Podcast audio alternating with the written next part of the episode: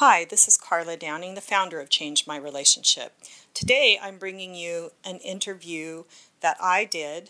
I was interviewed by Ann Nelson of Fully Thriving, and we were talking about scriptural truths for women, especially in difficult marriages. Now, these truths are my relationship changing principles that I talk about in all of my classes and my books. So there are also truths in there that would apply to all difficult relationships, including men in difficult marriages and in difficult relationships.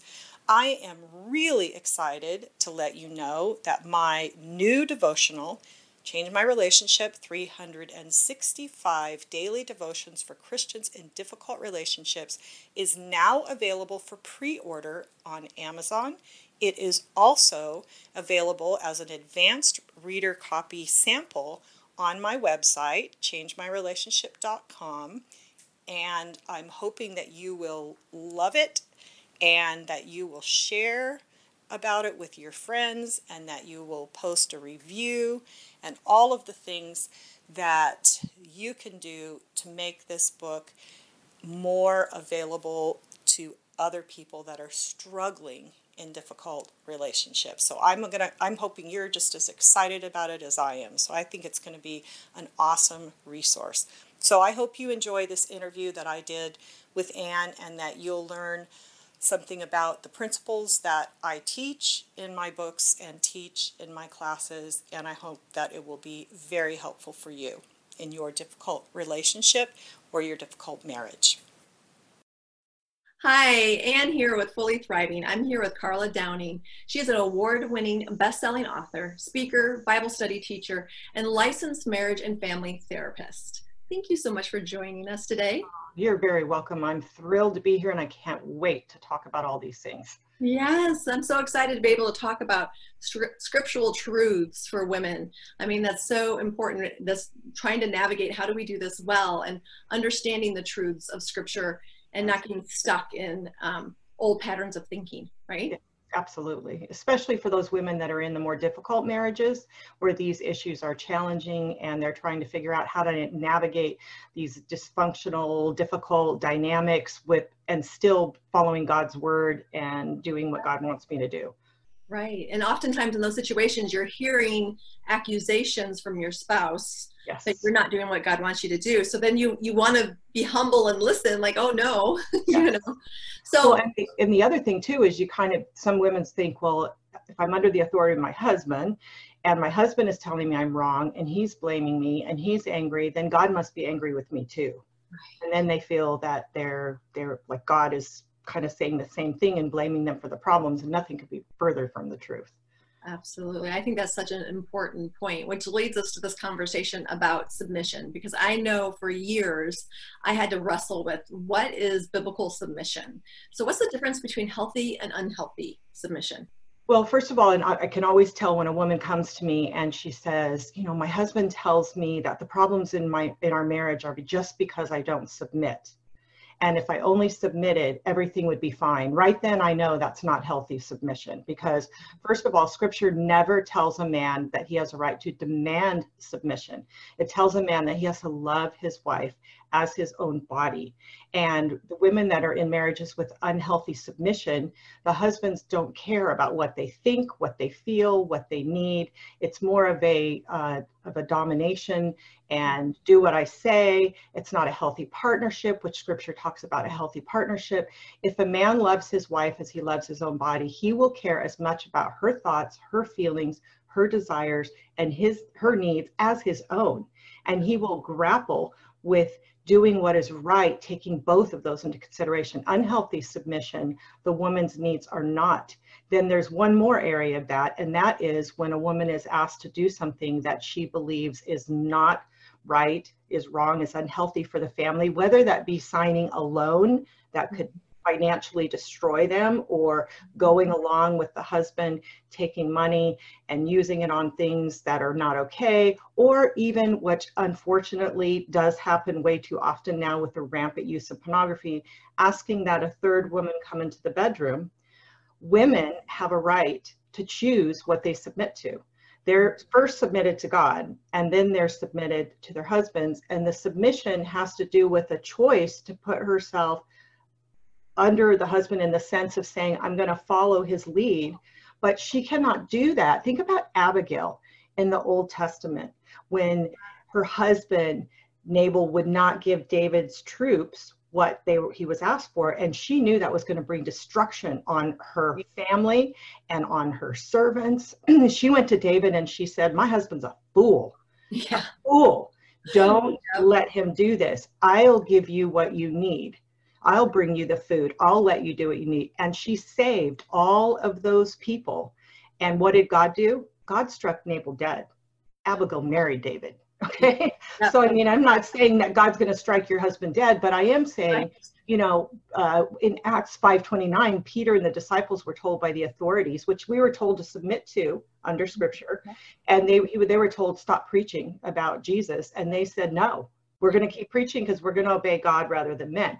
So the wife lives in a marriage under that same same dictate where she gets to choose what is healthy what is good, what is right, what is righteous, and what can I not sign on to. And she does not have to participate in doing anything that is damaging to herself, to her husband, to her children, to her marriage, to her finances, anything. And that is healthy submission. Absolutely. You know, and I love that you qualify that it's not just those things that, um, you know, are explicitly wrong in scripture, but yes. that if her conscience before God says, no, no, no, no, no, this cannot happen, that that's a point where she does not, that's not biblical submission and to, to submit to her husband anyway. It's actually disobedience to God. Oh, and that includes, I mean, there, let's take some even some other examples. Like I have women who we have a lot of children that are suffering with mental illness, with ADHD. I have many women who are struggling because the husband is just stubborn. I, I don't believe in ADHD. I'm not going to go ahead with medication. I don't care that our 13, 14 year old is suicidal. She's not going to be on antidepressants. Doctors are stupid. I don't believe in psychiatrists. You're not taking this child to therapy. And I have women come to me and say, What do I do? And I say, You take care of your child. Right. You just say, No, I will not go along with that. Our child is in danger. You can become more educated, but I can't support that and is there ramifications? Absolutely. Are there problems? Yes. But you have to do, you can't years later think, oh my gosh, I should have done that, or my child wouldn't have been a suicide, or my child wouldn't still have these learning difficulties, or would have succeeded in school. It's not fair to your kids, and it's not right for you to live with that in your conscience. Right. Absolutely. I love I love that you point that out because we are living in this society where these extra issues are real for our children and somebody needs to be their advocate um, Absolutely. Yeah. And, and unfortunately, there can be a lot of stigma around mental health still to this day. We're we're doing a good job of kind of chipping away at it, but it's still there. Yes. Um, so, what? How do you respect a husband who is doing things that are not respectable? Well, and now you know we don't even talk about submission as much in the church. We talk about respecting love and respect that with Eggerichs came out with that book you yes. know years ago.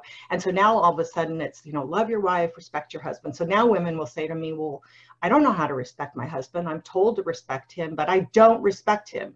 And i say and you should not respect his behavior. Right. if the behavior is wrong and the behavior is not okay and the behavior is unhealthy don't respect the behavior. But what we do when we offer respect the bible talks about respect tells us in the Old Testament to respect our elders, talks about respecting those that are in authority over us. It talks about respecting the elders in our church and those that take care of us, our pastors. Children are told to respect their parents. We're told to respect.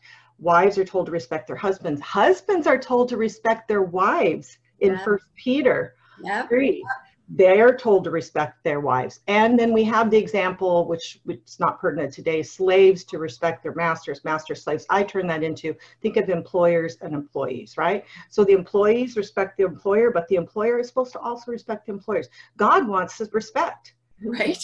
Doesn't he? And so when we think of respect, what is respect? Respect simply means to honor someone for the position they hold. So we treat like I will use this example in my classes. If the president of the United States, whichever one it was, somebody you didn't don't like, don't support, different party, if that person walks into the room, you should treat that person differently than you did your casual friend when you walked into this class tonight we should treat that person differently. Why? Because of the position he holds. Mm-hmm. There is respect in society. There's respect. So there's respect we give our husbands for being our husbands as men. Men desperately want and need respect. Unfortunately, they don't think they have to earn respect. They think it's owed to them just because they're men. So as best as possible, we let them know that we respect who they are, we respect their place as our husbands, and we speak to them truthfully about the things that are wrong in a respectfully way, not tearing them down, not in front of the children, not in front of other people, not telling them that they're failures, but saying, these are the things that are not okay. Now, in my case, my husband felt that me saying anything to him critical of what he was doing was disrespectful. I mm-hmm. can't control that. That's not my problem. As long as I do it respectfully, as long as I still respect who he is, I still get to speak my truth, still have to speak my truth scripturally. Right. So that is how you do it. You do it in the way that you approach that person. Same thing with our parents. All of us have parents that some of us some of us don't like the things our parents have done. Some of us have elderly, cranky parents that have dementia. Some of us have resentments and hurts and pain and wounding from parents that will never be resolved. And yet, we know how to interact with those parents in a way that says, I honor you as my parent, which is scriptural. Right. I respect you as my parent. I will still do the things for you that I need to do to show you that I have that respect for you, but I don't have to like what you did. Yeah. And I can still say, please don't talk to me that way, or no, you can't do that in my house. Yeah. Perfect. Yeah. I think you I think you touched upon a couple really important things I just want to underline. In and one is you were talking about the husband and um, your husband who just expected respect. Mm-hmm. And oftentimes when I'm working with women, they'll say, well, but if I do that, he won't do this or he won't respond. And you touched upon this like, no, I still had to speak my truth. And that's true for all the parts of how we show up well as a wife. And some of those are speaking our truth, and some of those are having self control, some of those are taking our thoughts captive, you know, all those things as well. And it doesn't really matter what he does. Uh-uh. If you're doing an action that is obedient to God, that is holy, that is emotionally, mentally healthy, then you don't you don't have to worry. God's in God's the one that he's accountable to, not you. Yeah. And the other thing with that too is that along with respect, men need acknowledgement, approval, and appreciation. So, you know, Gottman has research out that says for every one negative or critical thing that you say, five positive. So if you build your husband up in the areas, and some women will say there there is nothing. So well, he gets up and he goes to work. That's a big thing. He comes home. That's a big thing. He helps with the kids at all. That's a big thing. He makes the coffee.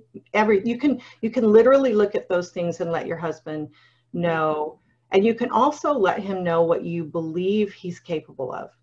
I mm believe that you are capable of being an amazing man. I loved you because I see that amazing potential in you. You have goodness in you, those types of things. If you balance that with the things that you have to speak truth about, you will see a much more positive response.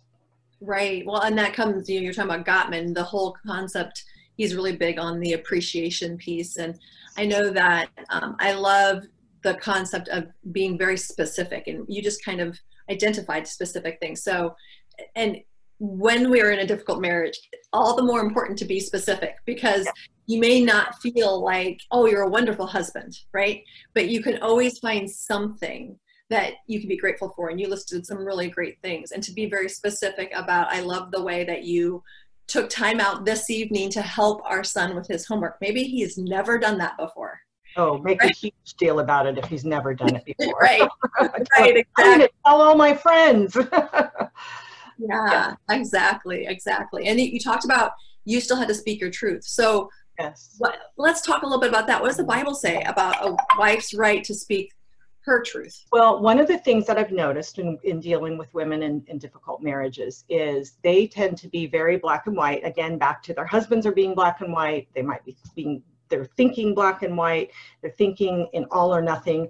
So they think about submission as everything. And with it submission the husband's basically saying shut up and don't submit. So, but scripture doesn't just tell women to submit, even though some people will say to women, oh, well, if you have marriage problems, just submit to your husband, will be fine. No, no, no, no. Scripture is about relationship from Genesis 1 1 all the way through the end of Revelation. Mm-hmm. And there are so, there's so much. Scripture clearly tells us to speak the truth in love. Scripture clearly tells us in Matthew 18 to go to hum- someone who is sinning and point out their fault. And of course, Galatians 6 tells us be gentle because you want to be careful because you could be tempted in the same thing. However, we are to go to those, confront those who are doing things that are wrong. We are to speak the truth. We are to point out gently the sin that our brother is in. We are to go to those who have something against us. Scripture talks about healthy communication and conflict resolution. We are to love. There's to be unity. There's to be mutual caring, mutual submission, not just submission of the wife to the husband. There's so much in Scripture. So we all have a voice.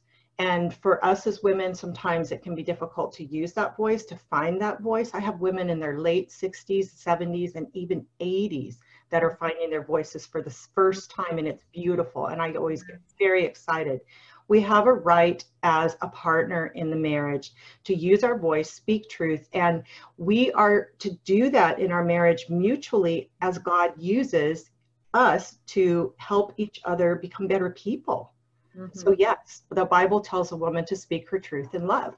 And First Peter 3, 1 through 4 is a bit of a problem with that, sometimes misunderstood by women, yes. where that's the scripture where it talks about if your husband's not saved, you win him over not with your words, but with your behavior, and that you're supposed to have a gentle and quiet spirit and beauty comes from within, not from makeup and clothing, which is still okay. Just don't use that as the only place your beauty comes from. That scripture that talks about gentle the word really has a root that means meekness. It is the same one that was used to describe Jesus in Matthew 11, 28, 29, where he said, Come unto me, all ye that are weary, for I will give you rest, for I am gentle and humble in heart. Now, that word means strength under control. It does not mean quietness, shut your mouth, never say anything. Now, first of all, no one ever nagged their husbands into salvation, into the kingdom. Nobody ever, you know, has done that. So when, if you truly are trying to win your husband over to your faith, it is going to be by your behavior that he's going to see that you are different. And so that's easy. But when it comes to speaking truth, we can have that voice, we can have that strength, we can have that clarity, that conviction, and we can speak that with strength under control, not screaming, raging, yelling, accusing, escalating, arguing, but strength under control, which is knowledge of the truth and conviction controlled. And that is what that scripture talks about. Mm-hmm. So that does not mean shut your mouth. It means think about the words that you speak use your words carefully, choose them wisely. Mm-hmm, mm-hmm. And that is a not so easy thing to do, especially when there's emotions and there's a lot of resentment, there's a lot of hurt, and there's a lot, yeah. So it takes a lot of strength to do that.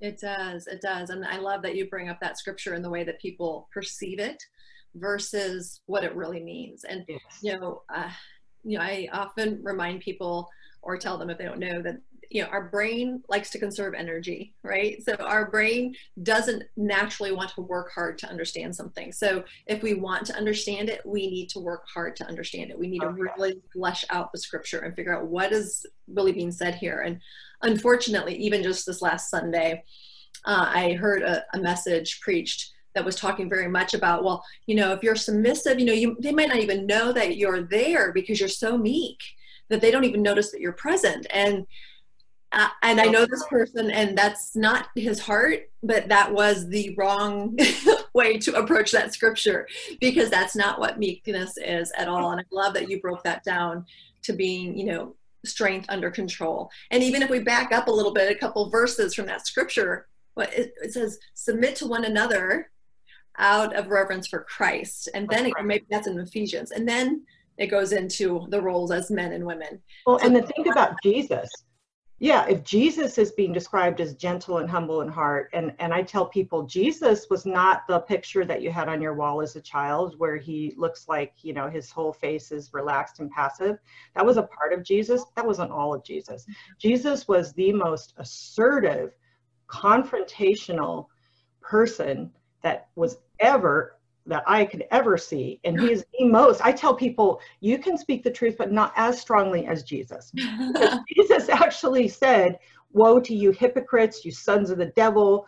You right. know, he spoke to people and he laid it out. And he was so, he had so much authority when he spoke at 12 years old that going into the temple, the scribes and Pharisees and the, the, teachers said, Who is this that he speaks with such authority? The right. people were wowed.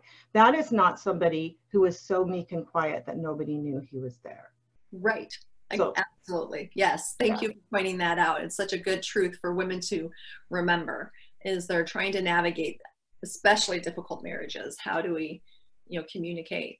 So what would you say that it means to die to yourself in marriage? Yeah, now that's something else that's thrown out in Christian circles. And, and again, the woman in the difficult marriage or in a marriage who's really struggling with these truths and trying to figure it out goes extreme, goes black and white. So die to yourself in your marriage to them means, well, I'm going to die to myself as a person. I'm going to give up my likes. I'm going to give up my desires. I'm just going to be my desires for my husband. I'm going to just go along with him.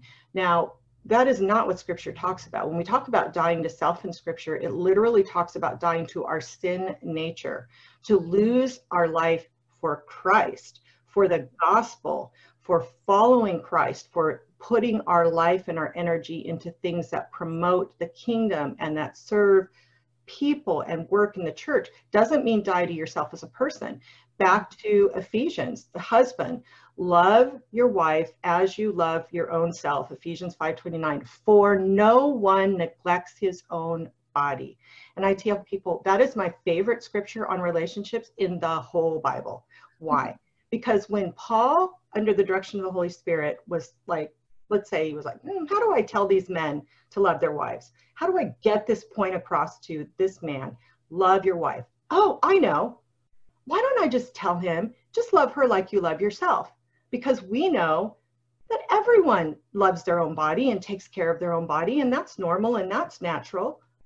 Okay, so if that is normal and natural for humans to take care of their own body and care about it and nurture it and feed it, how could dying to self mean that I completely neglect, ignore my own body, my own needs, my own self as a person.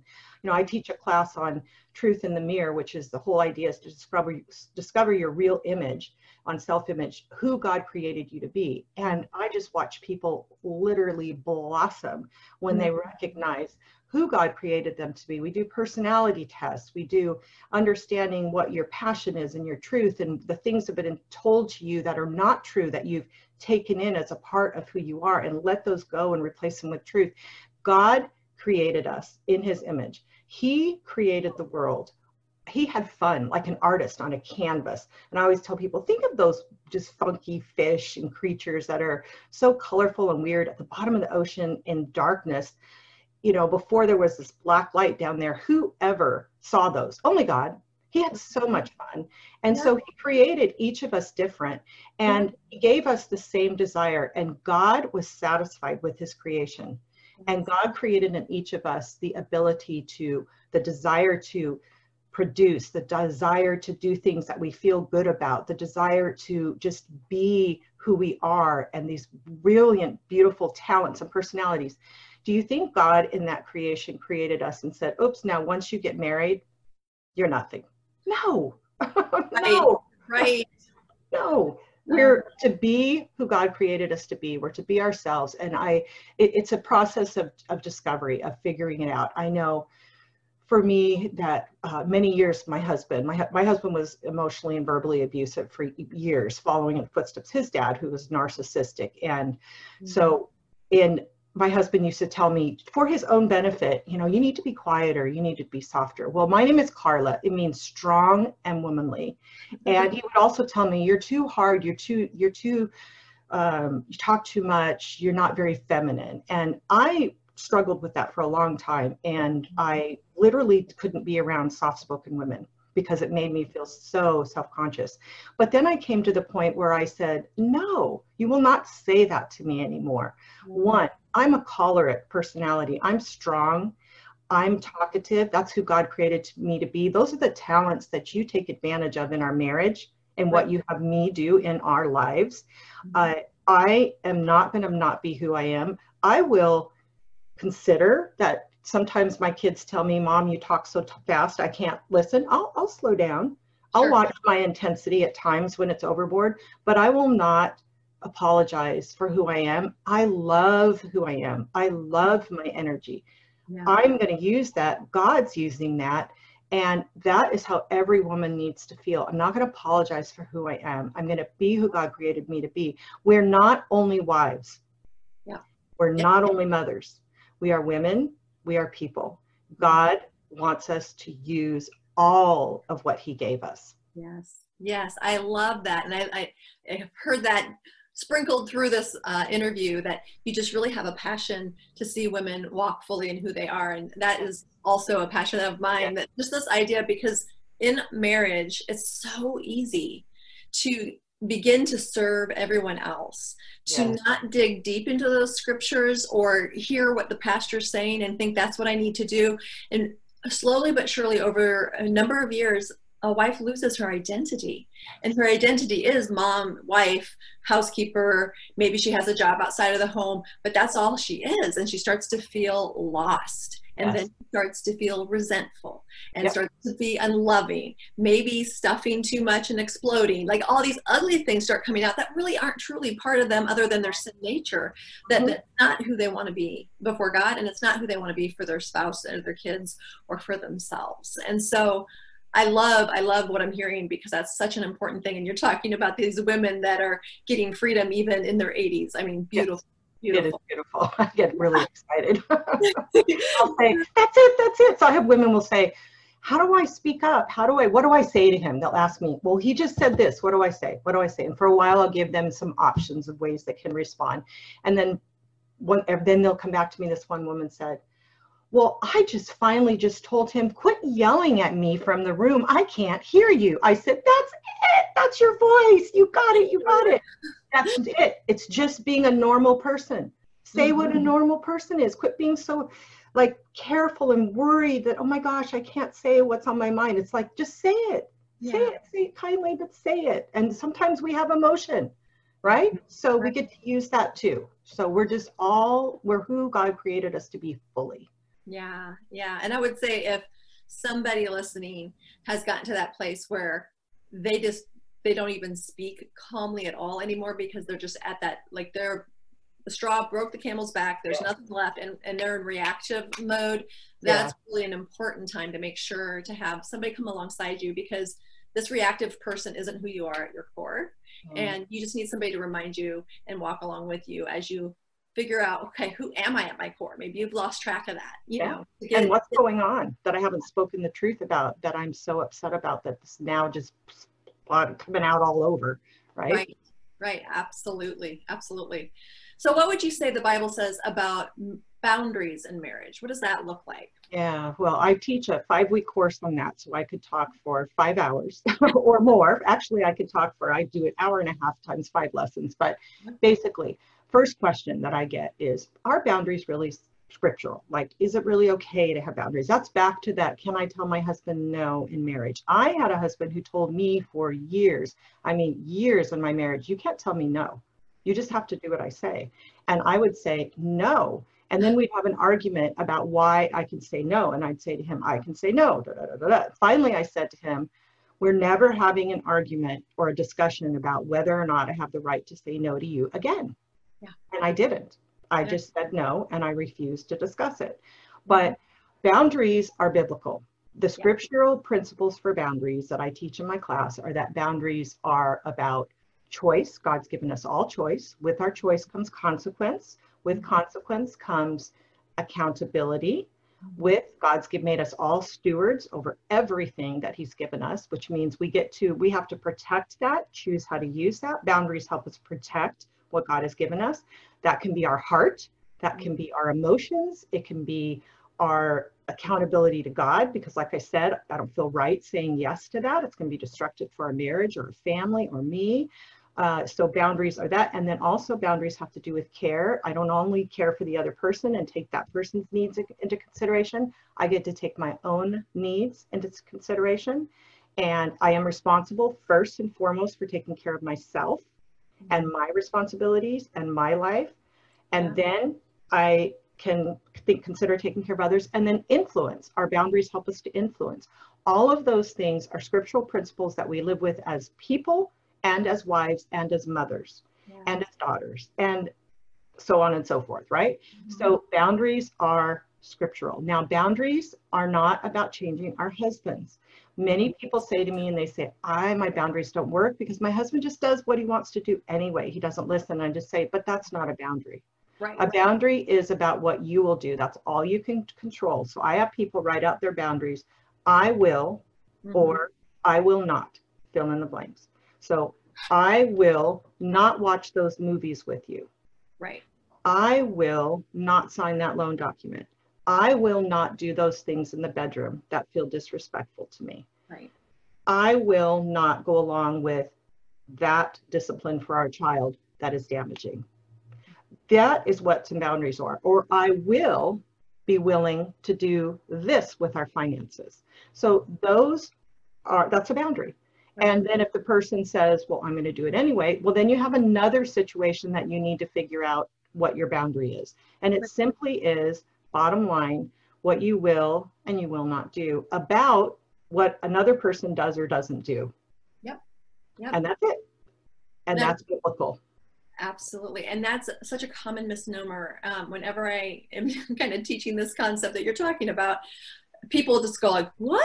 Uh, because the thing is, is the book Boundaries is fantastic, but it can also be used as a weapon because people begin to think they're holding boundaries against somebody else. And like, right. you can't do this, you can't do this. And it is 100% about what you or will or will not do exactly what you said and there's a sense of personal responsibility in that then too if you're saying i will not stand here and and listen to you yell at me right. and they're yelling and they won't stop well then you have, you have a responsibility. What are you going to do about that? Walk out of the room. That's where that's where when you state your boundary i will not continue talking to you when you're yelling at me. And the person continues to yell well, that's when you have to act on your boundary and you have to walk away or you have to leave the house for a while or whatever that is. So that's all, but that's all within your control. Now, here's the difficult part though. And I'm going to tell you that we do an awful, awful, awful lot in our relationships to prevent ourselves from having to go to that place of those bottom line decisions, those, mm-hmm. that hard stuff of, this person is doing this.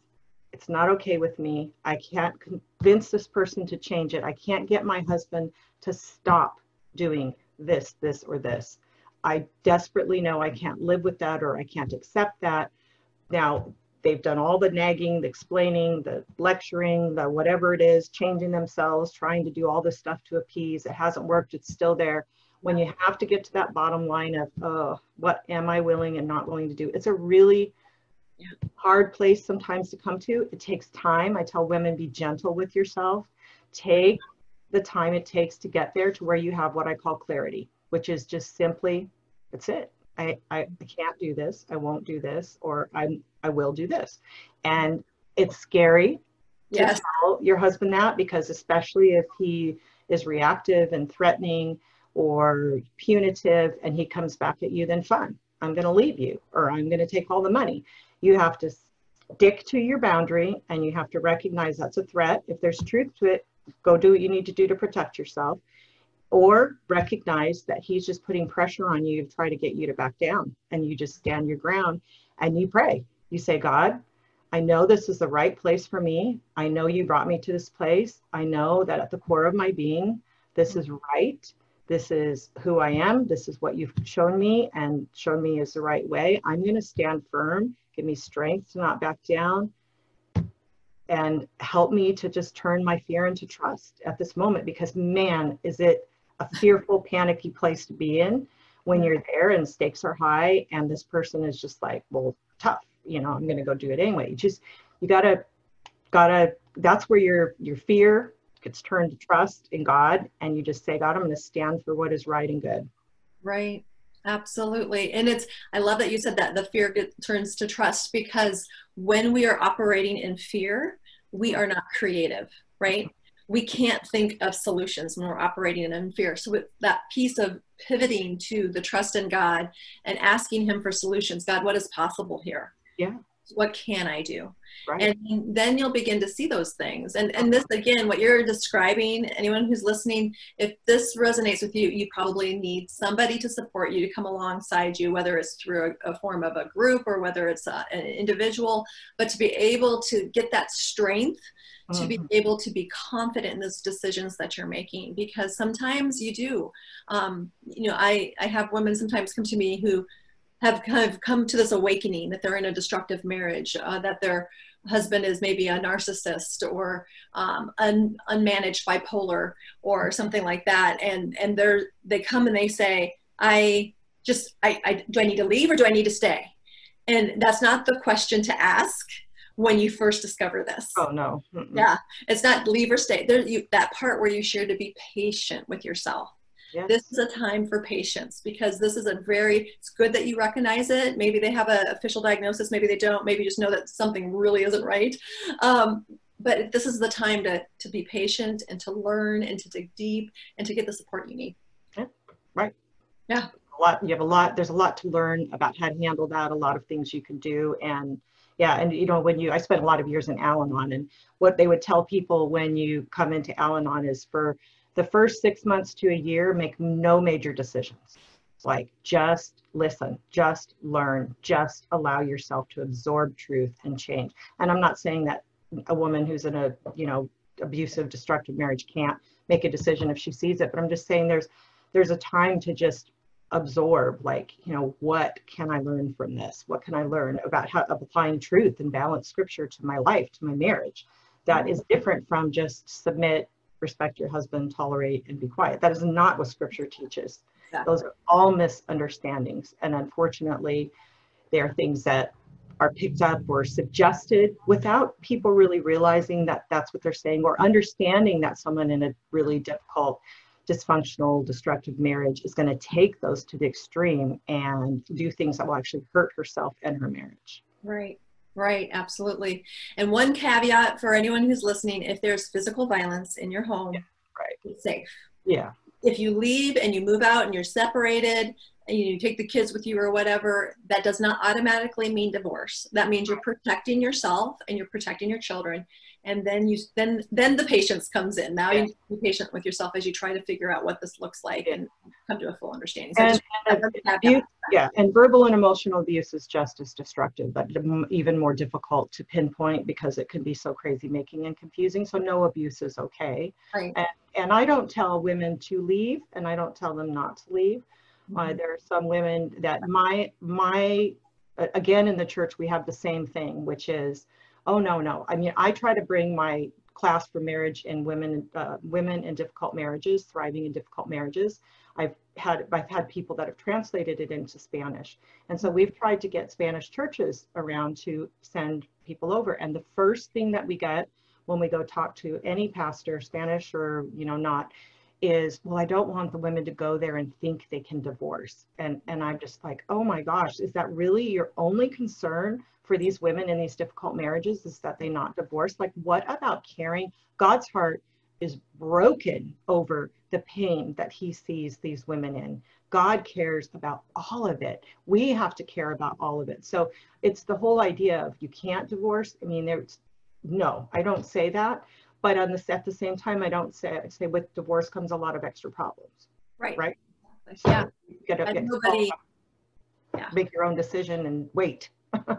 and that's bringing us back to the earlier conversation really what it boils down to is you figuring out who you are before the lord walking yeah. fully in who he created you to be and then that's your decision yeah. you're going to be sensitive to the scriptures and hear from god and you're going to seek out what is best for you nobody should tell you stay or leave and unfortunately i have all too often heard that that they got advice from a pastor, from a friend, from a support group in both ends. You have to stay, you have to leave. And neither one is okay because it's the person that's in the marriage, it's them before God, and they need to figure out what they they sense they need to be doing, right? When yeah. they get there, not at their point in their time, when their heart is there. And I have women who will tell me, I just don't feel God's release yet in my marriage. I don't. And, and these are things that are going on that are not okay. And I just say, you know what? I cannot second guess that. Right. I uh, before you have your own conviction at your time, and that is absolutely. I have to. I would get behind that yeah. because that's that every every back to boundaries. We all have choice, right? It's our lives, and yep. it's our choice of what we do with our lives and our relationship with God. Yep. Yep, absolutely. So I love this. I know we could probably talk all day on this topic. we could. But I know that you have a generous offer for our audience. Can you tell us a little bit about that? Yes, um, I have a, what I do is a devotional, free devotionals on my website um, that I have. They don't come out every day, so you're not bombarded. They come out once every eight days. You also get a notification when you subscribe of my new YouTube videos, which I put up about once a week. And with the subscription, when they subscribe, they get a free 15 day relationship challenge. It's a downloadable challenge. And it, for 15 days, you take one of those truths and apply that to your relationships. You can focus on your marriage, you can do all your relationships, whatever that is. And that's that's kind of like a jump start. And then my website, changemyrelationship.com, I have studies, books, audios, videos, you know, my Facebook posts, my podcast subscription, all of those things available. And so if anybody is struggling with these truths, if they resonated, there's a lot more material there for them to learn the truths that we have talked about today. And those truths will set them free, truly. So thank you so yeah. much for having me. Yes, thank you for sharing generously both of your wisdom and your resources. I really oh, appreciate really welcome. Okay. All right. God bless. You okay. too. Bye. Thank you for listening to this interview on Change My Relationship. We hope you will subscribe to these podcasts and share them with your friends. Karla would love to hear from you. She welcomes ideas for future podcasts as well as your feedback on how the podcast have helped your life and relationships. You can email her at karla at changemyrelationship.com. For more information on Change My Relationship and Karla Downing's ministry, including her books, studies, devotionals, podcast, and YouTube videos, visit changemyrelationship.com.